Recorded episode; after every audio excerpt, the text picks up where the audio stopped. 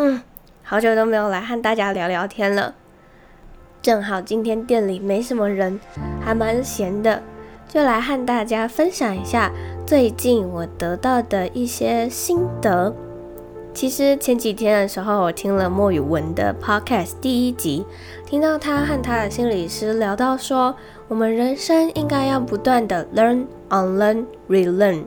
后来又在其他的地方看到或是听到类似的讯息。其实我相信啊，当你身边不断出现某一个讯号，或者是某一个符号、文字等等，应该就是宇宙要给你的一个 sign。于是我就好好的思考这一段话，并且反思自己是否有做到 learn, unlearn, relearn。这段话其实听起来好像很简单，但其实光是翻译就觉得有点难了。实际运用在自己的人身上又是一个大哉问。今天我就想要和你分享，我们应该要如何做到 learn, unlearn, relearn。那我想要先问问看你订阅一则茶社了吗？如果还没的话，欢迎你到各大平台或者是你所使用的平台上面订阅这个节目，并且帮我们在 Apple Podcast First Story 上面打星评分，并且留下你想要对 Joyce 说的话，或者是你也可以截图这一集分享到 Instagram 现实动态上，并且 tag 我，让我知道你有在收听这一集节目。如果你想要用行动支持我的话，也欢迎你在资讯栏的地方点击赞助连接，赞助我五十块钱，请我喝杯茶，让我可以持续在这里为你讲一则好故事。老样子，我在故事开始之前呢，也会为这一段故事先下一句注解：学习是无止境的，我们应该要不断的学习，不断的充实自己，并且达到活到老学到老。那准备好了吗？我今天就想要先和你聊聊什么是填鸭式教育，跟填鸭式教育带给我们亚洲小孩的影响有哪些呢？其实你可以上网去 Google 一下什么是填鸭式教育，因为我也不太清楚它的意思是什么，所以我特别去找了一下，在 MBA 智库百科上的填鸭式教育解释是。是一种灌输式教育下的一种教育方式。填鸭的意思是指鸭子在饲养的过程中，养鸭人用含糖量最高的柱状饲料塞进鸭子嘴里，使其快速增肥。填鸭式教育是苏联的一位教育家叫做凯洛夫发明的。与之相对的是一种叫做启法式教育。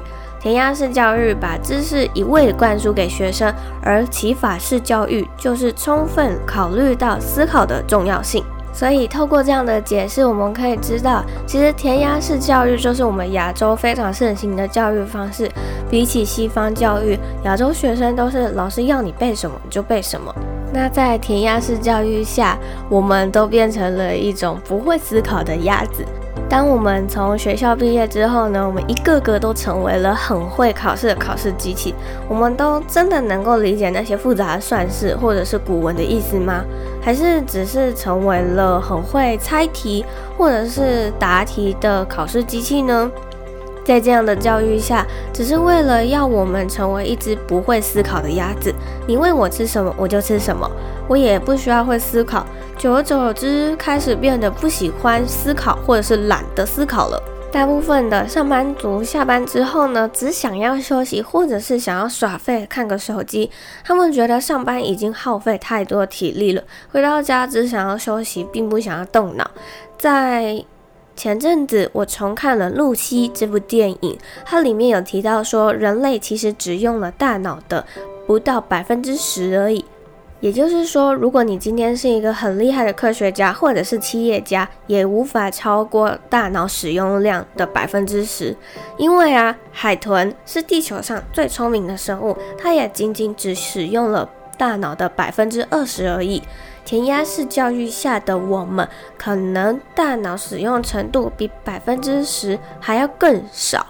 那在这样的情况下，我们大脑使用的程度就已经不多了。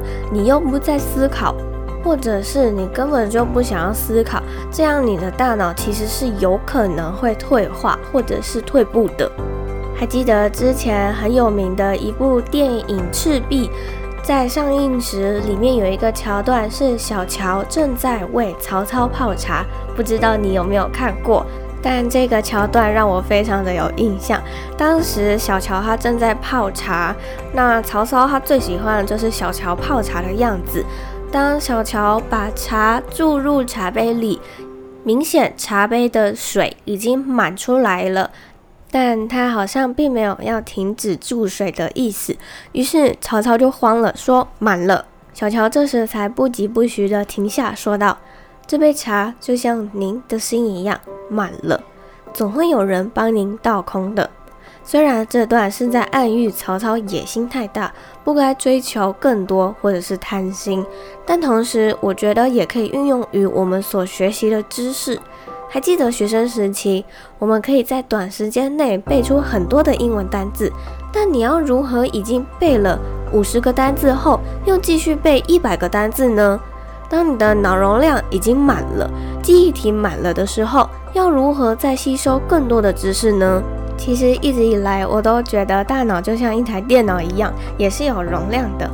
我都形容自己的脑容量只有十六 GB 而已。学生时期的我，成绩不是很好，虽然不是吊车尾，但也没有办法挤进班排前二十名，一个班也才三十几人而已。到了职场之后，要背下公司的规定、活动日期、配合银行或者是配合活动等等，这些我都没有办法背下来，常因为无法顺利背出而被老板骂。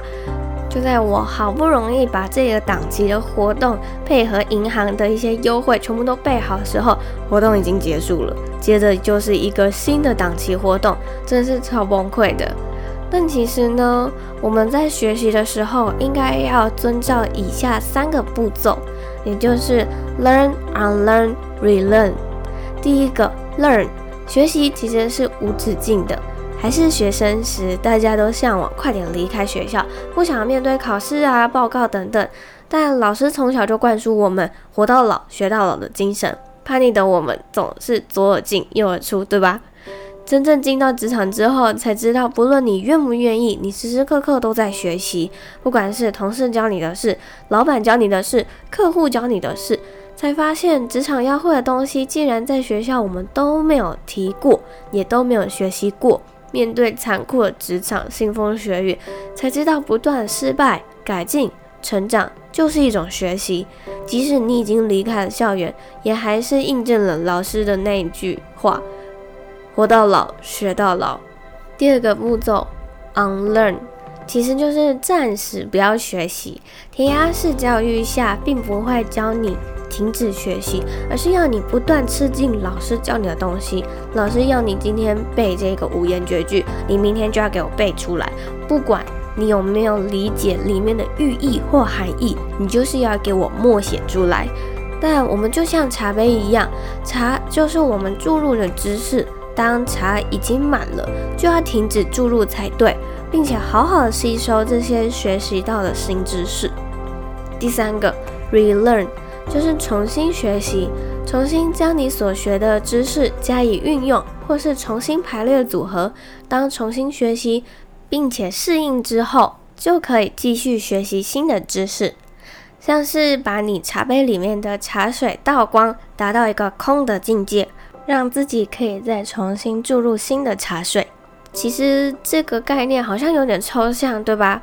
如果你想要看到完整的图的话，可以回到这一集的文字稿，我有做一张图表，你可以更清楚的了解我在讲什么。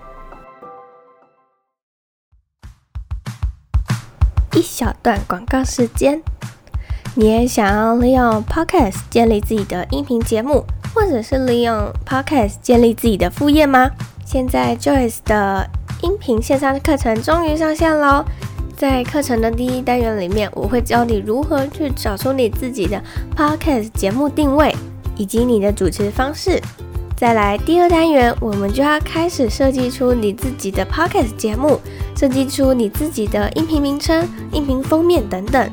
到了第三单元，我们就要开始教你如何录制自己的第一集 Podcast，剪辑自己的 Podcast，并且上架申请属于自己的 RSS feed。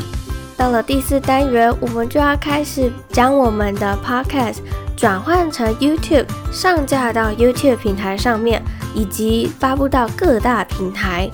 让我们以后只要发送一集节目，就可以联动到 Apple Podcast、Spotify、Google Podcast，或者是更多更多的平台上。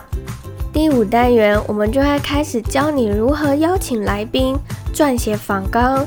Joyce 会公开我的整套邀请流程，让你开始邀请来宾到你的 Podcast 节目上面做客。在最后一个单元里面，我们会开始教你如何利用 IG 行销你自己的 Podcast 节目，让更多的人知道你自己的 Podcast，并且我们也会开始教你如何搜集自己的粉丝名单，开始建立出一群专属于你自己的铁粉。你只要在资讯栏的地方点击免费试上课程，或者是可以直接到正式课程的页面去观看详细的内容解说，就可以开始上课喽。期待在正式的课程里面见到你。那我们就回到节目里面吧。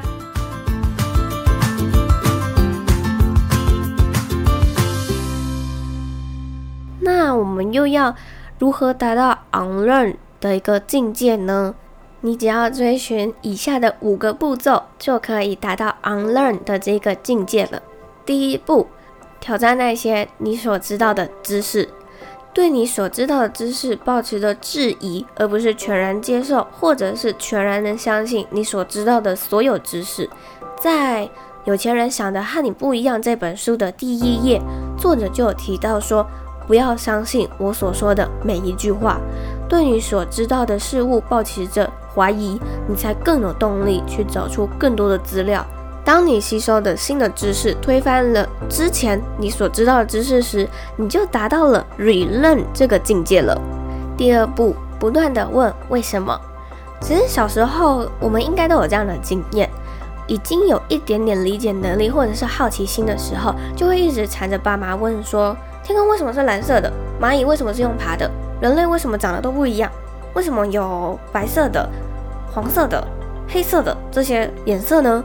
直到爸妈被我们问倒，或者是已经被我们烦到不想回答，总会回答一句说：“长大你就会知道了。”当我们真的长大之后，这些当初我们的为什么并没有去求证，只觉得它就是这样，它就是一个自然的定律，我们也就懒得去找出真正的答案。但我希望你持续对任何事情都感到好奇心，并且不要害怕问为什么，尝试自己找出答案，或者是去询问他人答案。知识是无止境的，也容易被推翻。不断的学习才能让我们持续不断的成长。第三步，跨出你的舒适圈。如果你一直待在原本的同温层，你其实并不会成长，反而有可能会退步。我知道要跨出自己的舒适圈，一开始一定会感到非常不舒服，或者是不习惯。就像是当你现在在一个全新的环境展开一段新的生活的时候，一定会不习惯，这我知道。但只要你跨出去，你一定可以发现更多的可能性，或是发现更多未知的领域。第四步，保持开放的心态。前面呢有提到，不要完全相信新的知识。但你要保持开放的心态，才能接受这些新的知识，让自己达到一个空的境界状态，才能吸收更多新的知识进去。最后一个，接受并且适应。学到新的知识时，接受它所教给你的东西，并且适应它带给你的改变与成长。当你适应过后，再把自己的状态恢复到空的状态，重新接受。并学习新的知识，像是一个圆圈一样，不断地循环着。其实，learn、unlearn、relearn，我自己觉得就有点像是肌肉一样。这里说的肌肉是我们身体上面的肌肉，你的肌肉一定会经过撕裂、受伤，并且长成一个新的肌肉时，你的体态才会改变。也就是说，你要不断不断地增强自己的。运动的强度，不断的去撕裂、复合、撕裂、复合，你的肌肉才会不断的成长，你的体态才会越来越好。所以我觉得 learn, unlearn, relearn 就有点像是肌肉的这个概念。你只要把自己想象成是一块海绵，当你吸饱水时，就是已经吸收了很多很多的知识了。但你想要再吸收更多水进来的时候，也没有办法，你只能用挤干这些水的方式，才能再吸收更多新的水进来。下次你想要学习新的东西的时候，就是把自己倒空、清空或挤干，达到一个空的境界，并且好好的学习新的这个知识。学习完之后，重新排列组合，并且持续不断不断的循环下去。我知道今天分享的内容好像有点难，但我相信你只要静下心来，好好的吸收今天分享的这些内容，并且运用在你自己的学习或者是人生上，不断的打破自己以往学习的知识，进而成长。希望今天分享的内容不会太难，这是第一次我在一则茶室分享一些比较深一点点的内容。如果你喜欢这样的内容的话，欢迎你到 Apple Podcast 上面留言，告诉我你的心得，或者是你也可以直接截图这一集到 Instagram 现实动态上，并且 tag 我，让我知道你喜欢这样的内容，我就可以再设计出更多类似含金量这么高的内容给你听。另外，也欢迎你订阅一则茶室这个频道，这样你就不会错过每一集上线时的通知喽。也麻烦你帮我们到 Apple Podcast First Story 上面帮我们打新评分，这样就可以让更多的人知道这个节目的存在。或者是你也可以用行动支持我，请我喝杯茶，让我可以持续在这里为你讲一则好故事。那我们就下周三早上八点见喽，拜拜。